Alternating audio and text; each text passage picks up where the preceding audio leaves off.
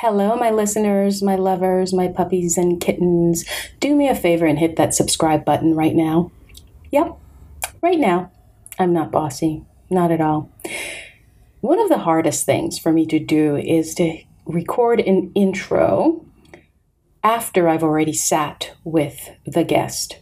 And this instance is forcing me to break a little bit from what I normally do. So I'm giving you my spiel, but I just want you to think about your boundaries. Yeah, a lot of us struggle with that, don't we?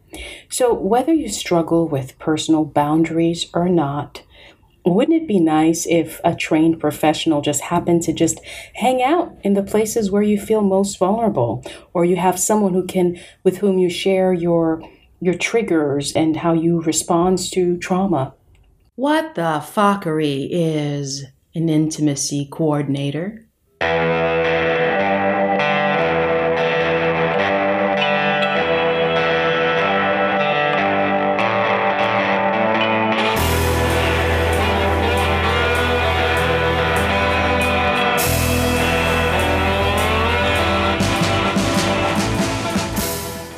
Well, we're about to find out.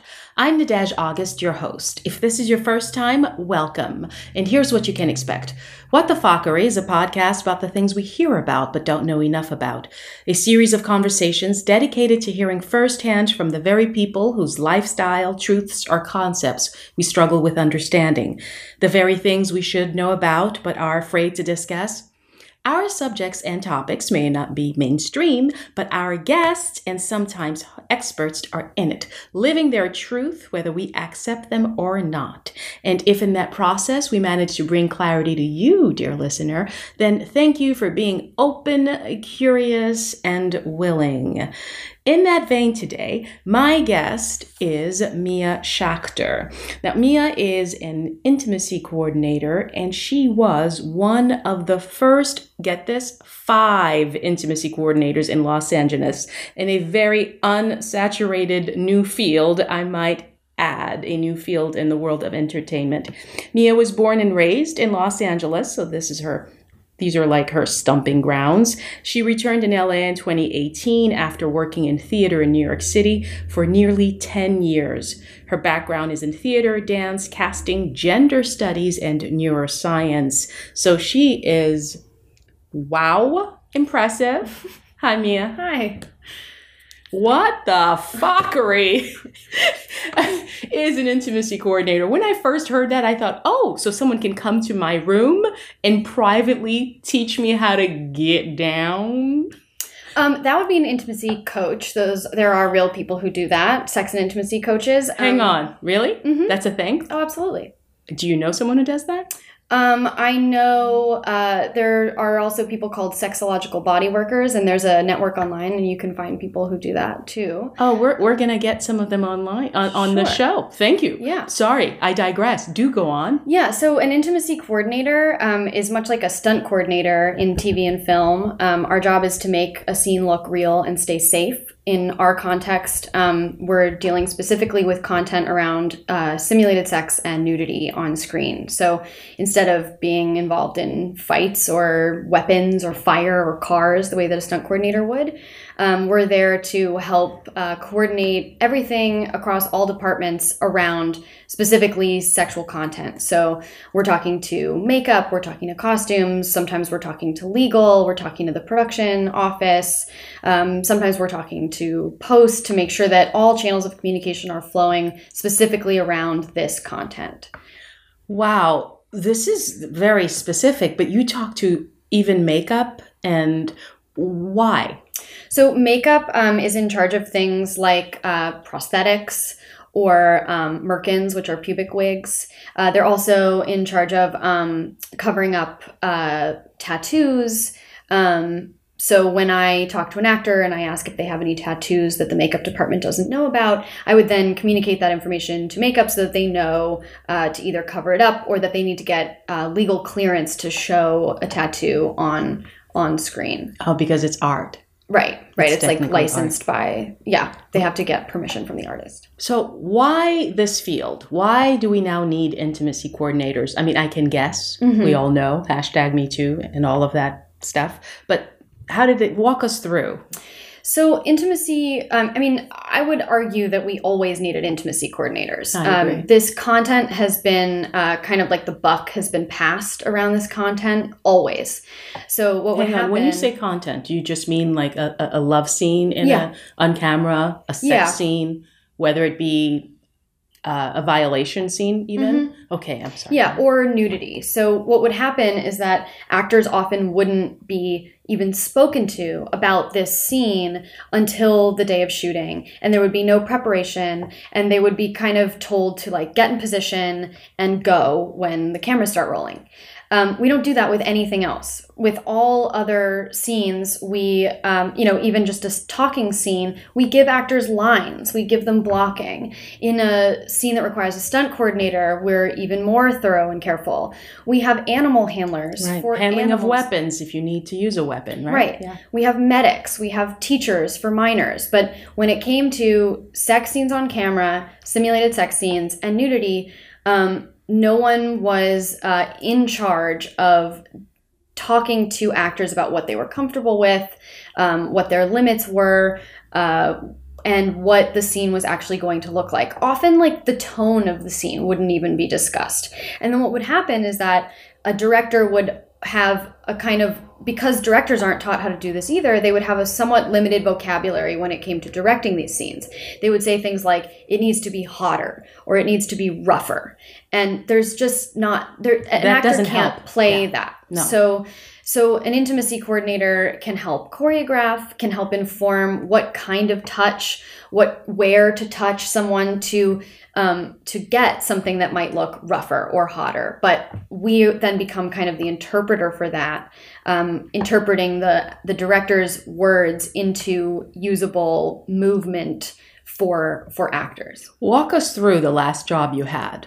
So it starts with you what? You sit with the director, you get the script first, then you meet with the actors. Mhm. What's that process like? Yeah, I um I get the script or I get the scene uh, that that I'm going to be working on, and I go through it and I come up with kind of my questions around the scene. Typically, the um a sex scene is written in uh, one or two sentences of um, stage direction. So it's like then they have sex.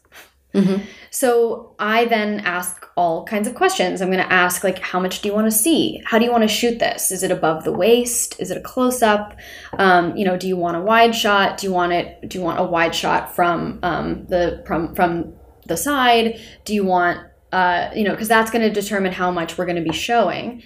And then I ask about uh, types of movement. So, like, you know, depending on the scene, I'm going to ask, like, do you want to see um, someone grab someone else's breasts? Do you want to see um, them, you know, depending on the scene, like, do you want to see some choking? Do you want to see hair pulling? Do you want to see like face caressing? You know, all these questions that I know to ask because different people have different needs and different um, kind of limits. Um, and then I clarify the language that's going to be used in their rider, which is the the addition to the contract that deal, deals specifically with the sex acts that they're going to be simulating, and then the parts of their body that are going to be shown. Um, that then goes to the production office. They send that off to legal and to the representatives, and they kind of negotiate that So out. this is all a written format. No, I mean the conversation that I'm having with the director is in person, and that's Right. generally also with an AD, a DP, a producer, and a Several people in the room. Mhm. The when the actors are not in yet. No. Then I go to the actors one by one privately and I go over kind of, um, you know, I am not a therapist and I'm not a social worker, so I'm not doing like an intake or a personal history, but I open up the space to let them tell me anything that they want me to know. Um, and people have shared with me that, you know, they have a, a trigger, and so to watch out for that, or to make sure that um, the other actor knows not to touch them in a certain area, or um, that they know what uh, what their sort of trauma response looks like. You know, when I dissociate, my hand shakes, for example, and so like that's something that I can then be looking out for, and then saying, and then I give them a safe word, for example. So I end up saying, asking them. How has your experience been doing these scenes before? Have you ever done a scene like this before? Um, you know, do you have any nerves or fears around doing this kind of scene? Um, And then, if there are discrepancies between what the director wants and what the actor is comfortable with, I'll go back to the director and I'll say, you know, uh, how would you feel about shooting this in this way to get around something or or something like that? And we end up kind of creatively problem solving uh, so that we can stay within the actor's boundaries.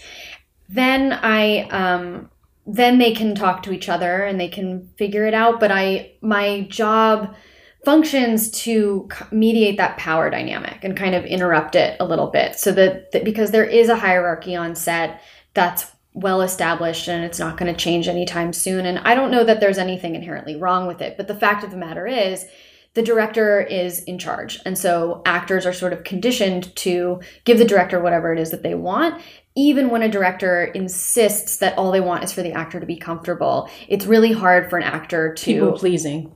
People pleasing. And also, we don't always know what's not comfortable, right? So like that's part of my job is to help actors kind of figure out to like think about the the potential situations that could arise and then help them sort of feel into what it feels like like physically in their body to um, kind of butt up against a boundary. Why why has this field come about?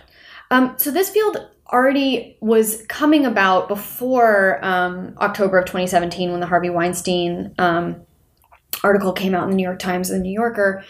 Um, it was already uh, it was already pretty well established in theater as early as 2007 um, because people were finding that just like choreographing a fight, they wanted to be choreographing um, simulated sex scenes on stage because you needed to be able to hit your mark and hit your lighting and do it in the same amount of time over and over every night in front of hundreds of people.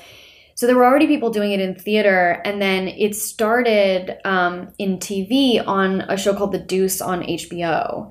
Um, they found a woman, Alicia Rodis, who had stunt experience on TV in TV and also had been trained by what was then called IDI, Intimacy Directors International. Intimacy director is the term for theater, for the same role in theater. So she was doing both stunts and intimacy direction, and they hired her to be the first intimacy coordinator on TV.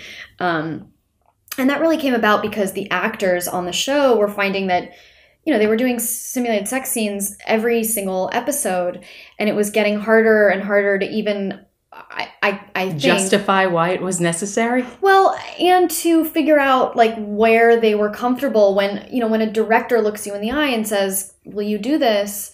It's really hard to say no to a director. It's hard to say like, "I know I was okay with it last week, but I'm not okay with it this week." Um, so they. What was the Deuce about? The Deuce is about um, sex work in New York City in ah, the that's 70s. what I thought. Yeah. Yeah. And so it was Emily Meade and a couple other actors on The Deuce who brought this up to production, kind of saying, like, we need a buffer. Like, we Mm-hmm. just need a sort of neutral party to, like, hash this stuff out with. Um, because the director's also busy. The director Right. doesn't need to talk to you about, like, are you nervous around this Your emotional needs stuff. around it all. Yeah. Yeah. So they they brought that up to a producer, and then that's how um, Alicia Rodis got hired on The Deuce. Amazing. Mm-hmm. So there is actually a human being whose name we know started this whole thing. Oh, yeah. Yay, her. Yeah. So, um, how did you hmm step into this world Um, so I have a background in in theater and dance. Um, as a performer? um, I studied acting for many years, but I never uh, really. What happened was I kind of fell in love with theater acting, which for me was more about the process than the performance, and so I found myself a lot more drawn to writing and directing. Um, I never pursued acting professionally. Um, I did pursue directing and playwriting professionally, and then uh, had one particular really negative experience in the theater um, with with a playwright, and it I would say it certainly fell under the kind of Me Too umbrella. Oh god. Um, and I kind of took a sharp left turn and became a, a ceramicist. I had been doing ceramics um, all through my 20s, and I ended up uh, ha- starting a, a ceramics business. Um, This is in New York? this or- was in New York, yeah. And that all the themes in the work that I was doing, I, I was doing functional ceramics, but I also started doing, um, you know, visual art, fine art, and performance art in, in clay. And I was starting to use devised theater principles um, and apply them to making sculpture. And so what what came up with that and and had been consistent in all of my writing was all these themes around sexuality, gender, relationships, power dynamics. So those were all things that were kind of um, like distilling for me thematically. Mm-hmm. Um, and I started to realize as I was doing like moving into fine art and ceramic work that those themes were going to be consistent in anything that I did. Um, Do you know why? Um, I've always been really interested in that stuff. I've always been kind of the friend that people come to with their sex and relationship problems. I've always had a really easy time talking about sex. Mm-hmm. Um, I was kind of a late bloomer and I didn't have, like, I didn't get my period until I was 14. I wasn't really dating until college. Um, and yet, for whatever reason, I've just had this really kind of casual way of talking about these things. I don't know where that comes from. When did the gender studies come in? Um, all through high school, I was very interested in um, in kind of.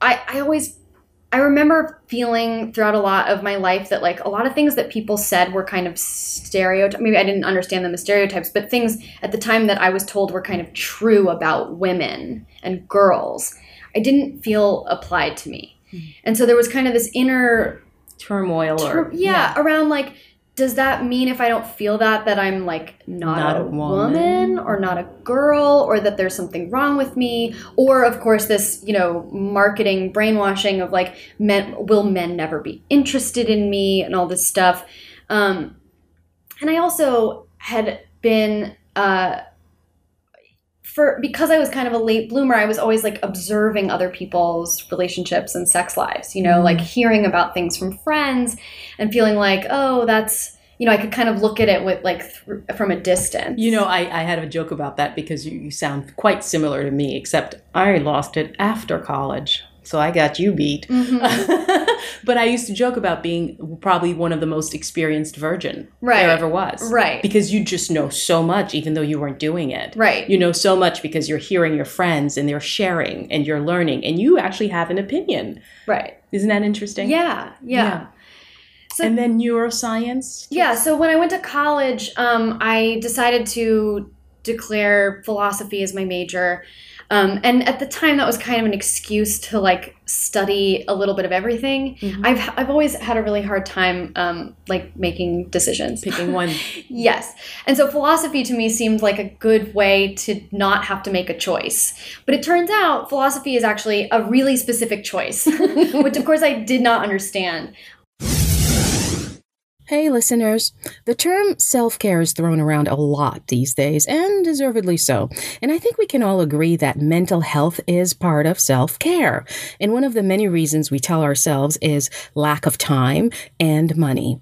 Well, BetterHelp.com is the world's largest counseling service. It's not a crisis line, it's not self help. It is professional counseling done securely online. Now, BetterHelp will assess your needs and match you with your own licensed, accredited, and board certified therapist in under 24 hours therapy from the comfort of your own space. What could be better than that? You can schedule weekly video sessions or phone sessions with your own personal counselor. You can log into your account at any time from anywhere to send a message to your counselor. And BetterHelp makes it easy and free to change your counselor if you ever needed to. Um, it's very affordable. It's more affordable than traditional offline counseling, and financial aid is available. So get started today. And you, as a What the Fockery listener, get 10% off your first month at betterhelp.com forward slash fockery 10. Again, that's betterhelp, H E L P dot com forward slash Fockery10. In fact, use Fockery10 as a promo code and discount code anytime and anywhere you um, use our sponsors. Okay, back to our program. It turns out philosophy is a really specific choice. It's a really specific um, way of thinking and arguing and um, engaging with ideas and concepts. So uh, it started for me with philosophy, a class called Philosophy and Feminism. That you know, this was this was 10 or 12 years ago. So I would highly doubt that they're calling it feminism anymore.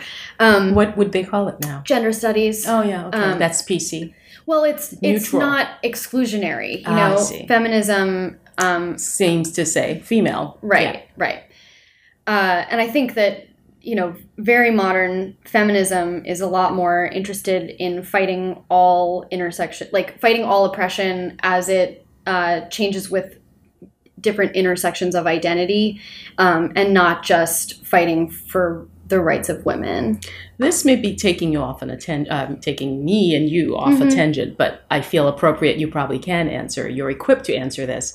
I've noticed in the world of theater too, specifically lately, as we go around our first table read, they say, "Please say your name and what pronoun you want to Mhm. use." And that always that has been sort of like taking me aback a little bit Mm-hmm. because unlike most and probably uh, most people do the same you associate your sexuality and your gender with your um, part Mm-hmm. You know I'm like, i have a vagina therefore i'm a she and i'm a her Mm-hmm. right is that correct are there people who have the apparatus that says traditionally female choose to have a different uh, pronoun Absolutely. so, why is that? And I know, I, I know, no, it's a loaded question here. It's not so much why is that. Um, hmm, I need to reframe it somehow. But do you understand what I'm trying to ask? Yes. Um Yes. Uh okay, so we used to have two options, male and female. Right? Um, we've always had people who uh, have not felt very closely aligned with, With the, either. with either, and with the roles that they prescribe, and with the um, uh, um, the the traits that are associated with them. We are now um, sort of operating. We are no longer in a binary system, so we don't only have two options anymore, which opens up for people um, a much larger conversation about the social construction of gender. Um, gender roles have mostly been um, set up by society. Uh, we learn them for the most part, and uh, gender as a construct that is a man made, human made concept um, is not, uh, does not depend on someone's genitalia. Right. So when someone feels what's called dysphoria, um, they tend to have uh, a there's a discrepancy between their body and the gender that they identify as internally. Um, and what that means is that they might, uh, you know, uh, someone who's assigned female at birth, um, but identifies as non-binary or um, or identifies as a man, um, might feel dysphoria around their chest or might feel dysphoria around their period. Um, it's a very um, like out of body, upsetting feeling around these things that um, Define you. out externally. Externally, right? I had an intersex individual on, and Yeah, it was it. yeah, it was terrific. And I feel that the conversations that I have with uh, those who are probably stuck in this traditional way of looking at things, and I may be guilty of it too, is we have to be clear that gender is not sexuality. Gender is not sexuality, and it, gender is also not your body. Um, I mean, I identify as queer, and um, I fall under the non-binary umbrella. So I use she or their or they pronouns. She, when I hear she about myself, it doesn't um, it doesn't upset me, um, but I also don't feel that I am at one extreme end of the gender spectrum. I'm feminine of center, of kind of the middle point. Um, but my gender expression and how I feel about my gender also changes day to day, month to month, year to year. So It's fluid. It's fluid. Um, and then sexuality is a completely separate thing. Um, you know, whether or not my gender is fluid, I can be attracted to any other gender person and then characterize my sexuality in any number of ways. Um, but it doesn't matter like what your gender is has nothing to do with um, what your sexuality is. What i would say though the word queer is an interesting word because if you identify anywhere outside of a binary for your gender you can call yourself queer.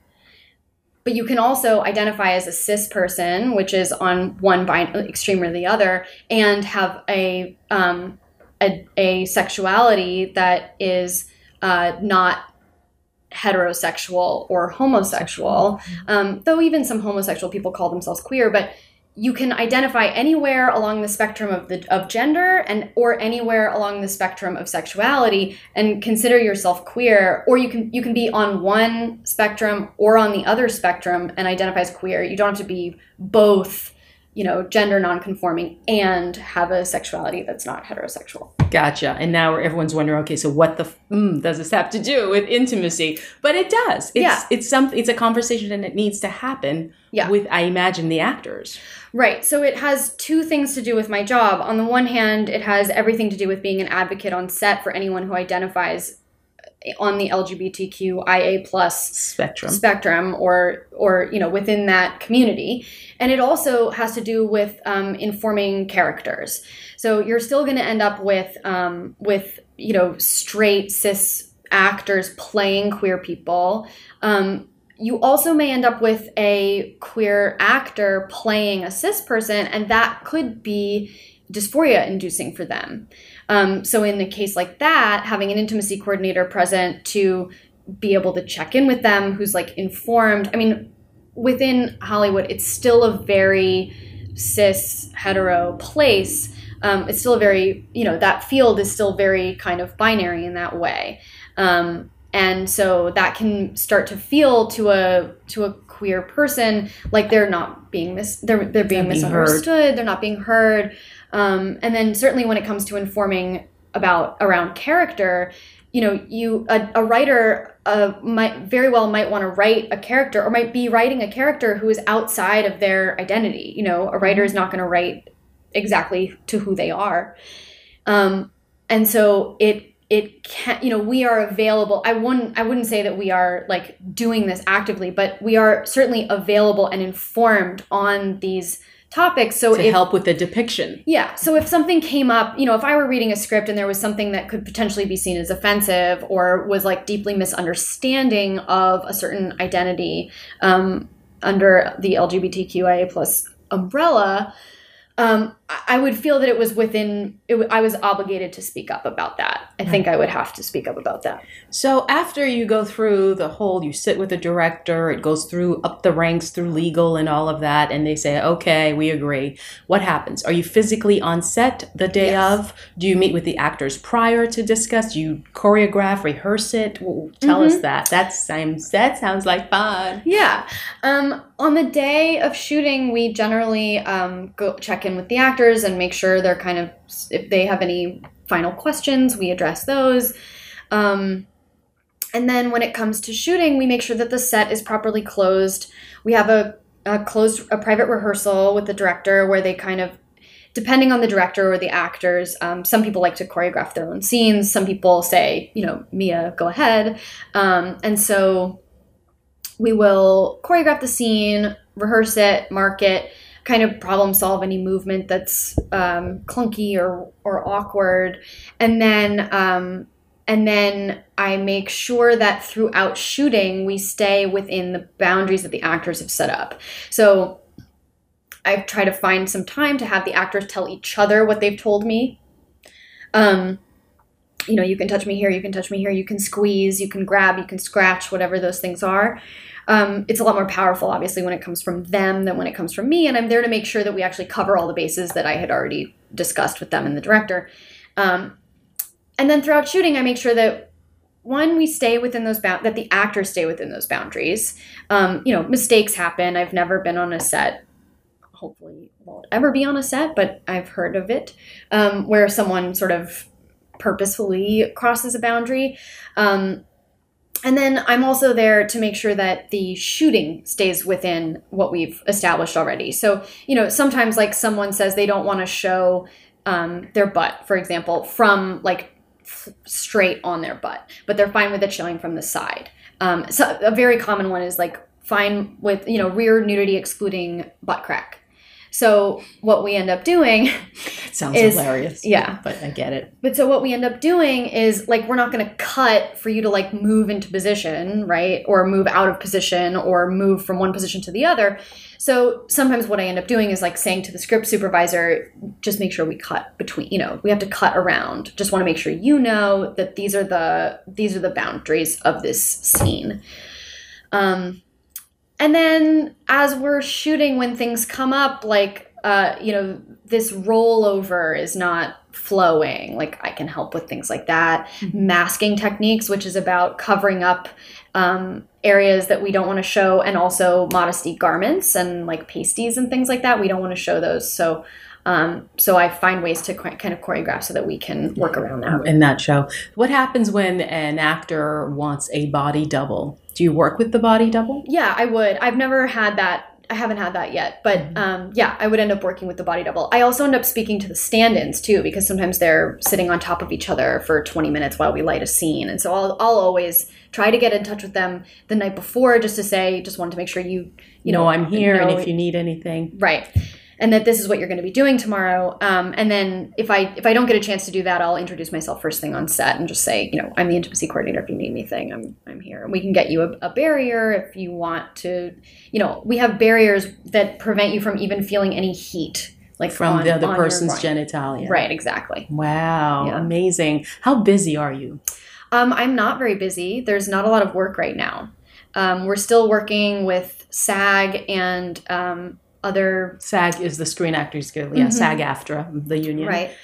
So we're still working on spreading the word about this. A lot of people don't know what we do. Um, Hopefully, this podcast will help because that is exactly the goal of this podcast Yeah, I is to hope so. share this information and let, let it get to the right people. So, SAG AFTRA is working with you. Are they also trying to get the DGA, the Directors Guild, and the Writers Guild involved? that's part of what's going on. My understanding is that there's like a vote coming up this year, um, but I'm not totally sure even what the vote is for. This is not my area of expertise. There are people who are working on this um, in my field, um, but we're also, you know, from a production perspective, like we're an additional line in the budget. So there's still some resistance to that. There's a lot of um, resistance to this job in general. A lot of directors are afraid that we're going to come in and like neuter these scenes and try to direct them, um, which just comes from a misunderstanding of what of we do. yeah. Um, I mean, I think the language is very appropriate. Coordinator, we're Right. coordinating, we're not Right. directing. right. See, I like Right. that. I mean, because if you called yourself intimacy directors,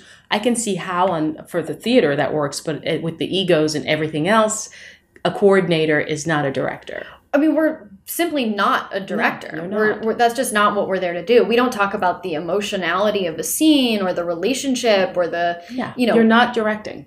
Not You- at all. Yeah, you're just facilitating communication so that Right. no one's traumatized at the end of the day. Yeah, and also just so that everyone has all the same information going in. I mean, there's a lot, none of this is like, you know, hostile or manipulative on anyone's part. But what happens a lot is that there's so many moving parts that when it comes to this specific kind of scene, something falls through the cracks on its way from one department to the other. And generally, there's, um, you know, this this content is unusual in the fact that it is for certain people it's it's kind of an in one ear and out the other kind of thing. Like some people are not comfortable talking about sex. They're not comfortable talking about bodies. And and that's completely fine. That's not their job. Mhm. but that's why an intimacy coordinator can be super helpful in making sure that everyone has consistent information and on the day of shooting we are all on the same page Right. And it probably goes a lot smoothly. hmm it Right. does it goes a Mhm. lot more smoothly and a lot more quickly Wow. I've seen I've seen sex scenes get get shot in in two takes. One for safety. Like the first one they nailed it and the director said we allocated 2 hours to this scene, so let's just do another one and we're done in about 20 minutes. Amazing. Amazing. Wow. Okay. Now I'm fascinated with your neuroscience. Wh- Why? Why? What's up with that? Well, what was happening for me as I was studying philosophy was that there was um, this constant there. There's sort of a a battle between philosophers and neuroscientists, um, like modern philosophers and neuroscientists, um, around free will and determinism.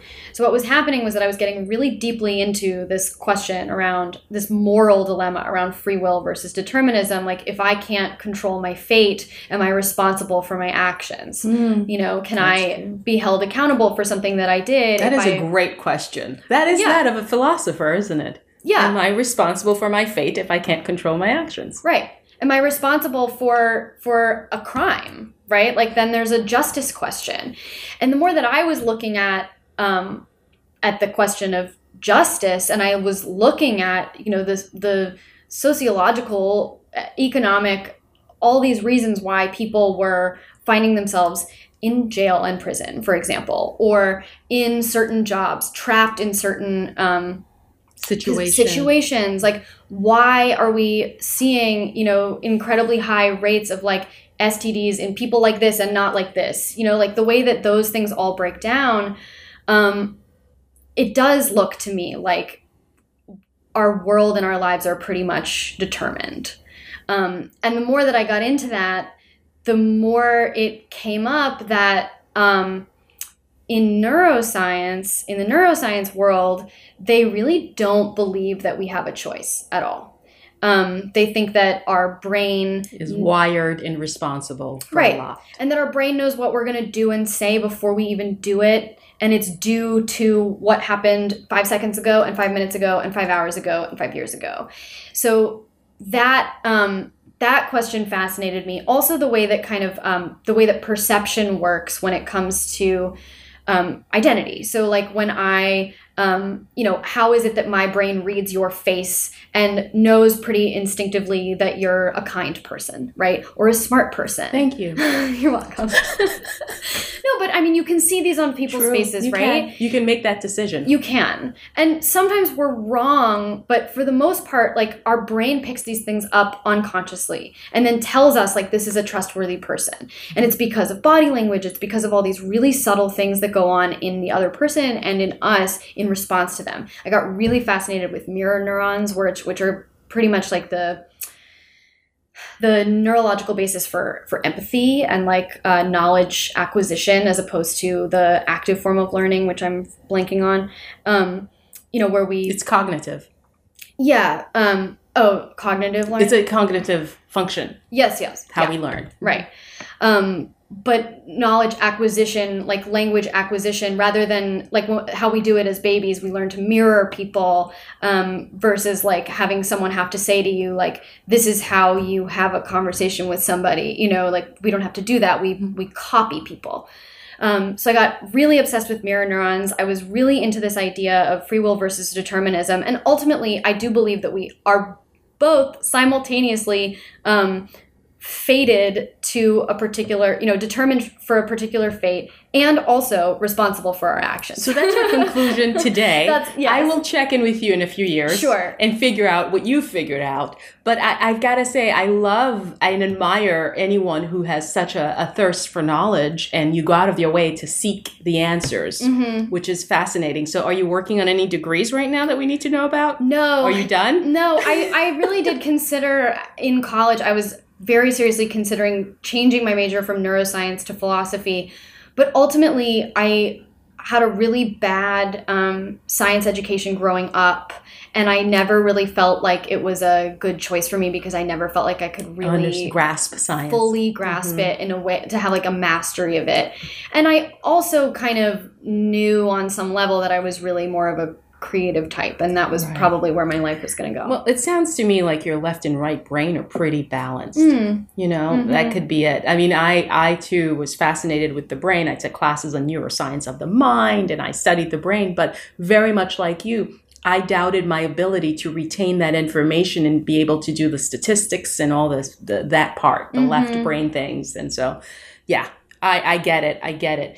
Um, do you have any of your ceramics work for me to see since Oh, yeah. I'm in your casa? I'll, Um, I'll look. do. I'll check them out. Yeah, and you know what? If you don't mind, I will have a picture of you next to the podcast episode on our Instagram page, my Mhm. listeners, uh, so you can meet Mia. Schachter in person, or at least have a visual, Mhm. and maybe we can have some of your your kitty cats. She has two black cats. Well, one's black and white, and uh, the ceramics. Sure. Yeah, a woman of many talents, a, a she her of many talents. She or they, either Oh my one. God, Whatever you am I ever gonna get it right? As long as people just don't be offended, please. If I say something wrong, It just takes practice. it does. Mhm. But I've been I, I actually ask people what do they want now, and some people are so appreciative that I Mhm. ask them that Yeah. I didn't realize how a pronoun could mean so much. Oh, absolutely. There's a song somewhere in there. Mm-hmm. A pronoun can mean so much.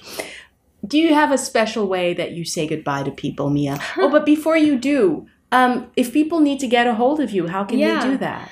Um, well, they can email me. Um, my email is um, Mia, M-I-A, at sharetheload, I-N-C, dot com. That Um, will be on the show notes too. Okay, and you can also get a hold of me through my website, which we'll put in the show notes. I'm on Instagram at Mia Schachter, and my last name is S C H A C H T E R. it's not um, difficult at all. what are some Uh, yeah. cool pronunciation have you gotten? Oh, Oh, uh. Schachter, Chachter, uh, Shatner. People often Yes. say Shatner, and I'm like, there's no N in there.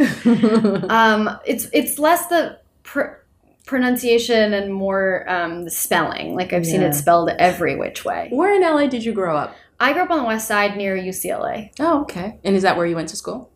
Uh, I went to um, elementary school over there. I went to uh, Paul Revere Middle School in Brentwood, and then I went to Hamilton High School Performing Arts Magnet in Culver City.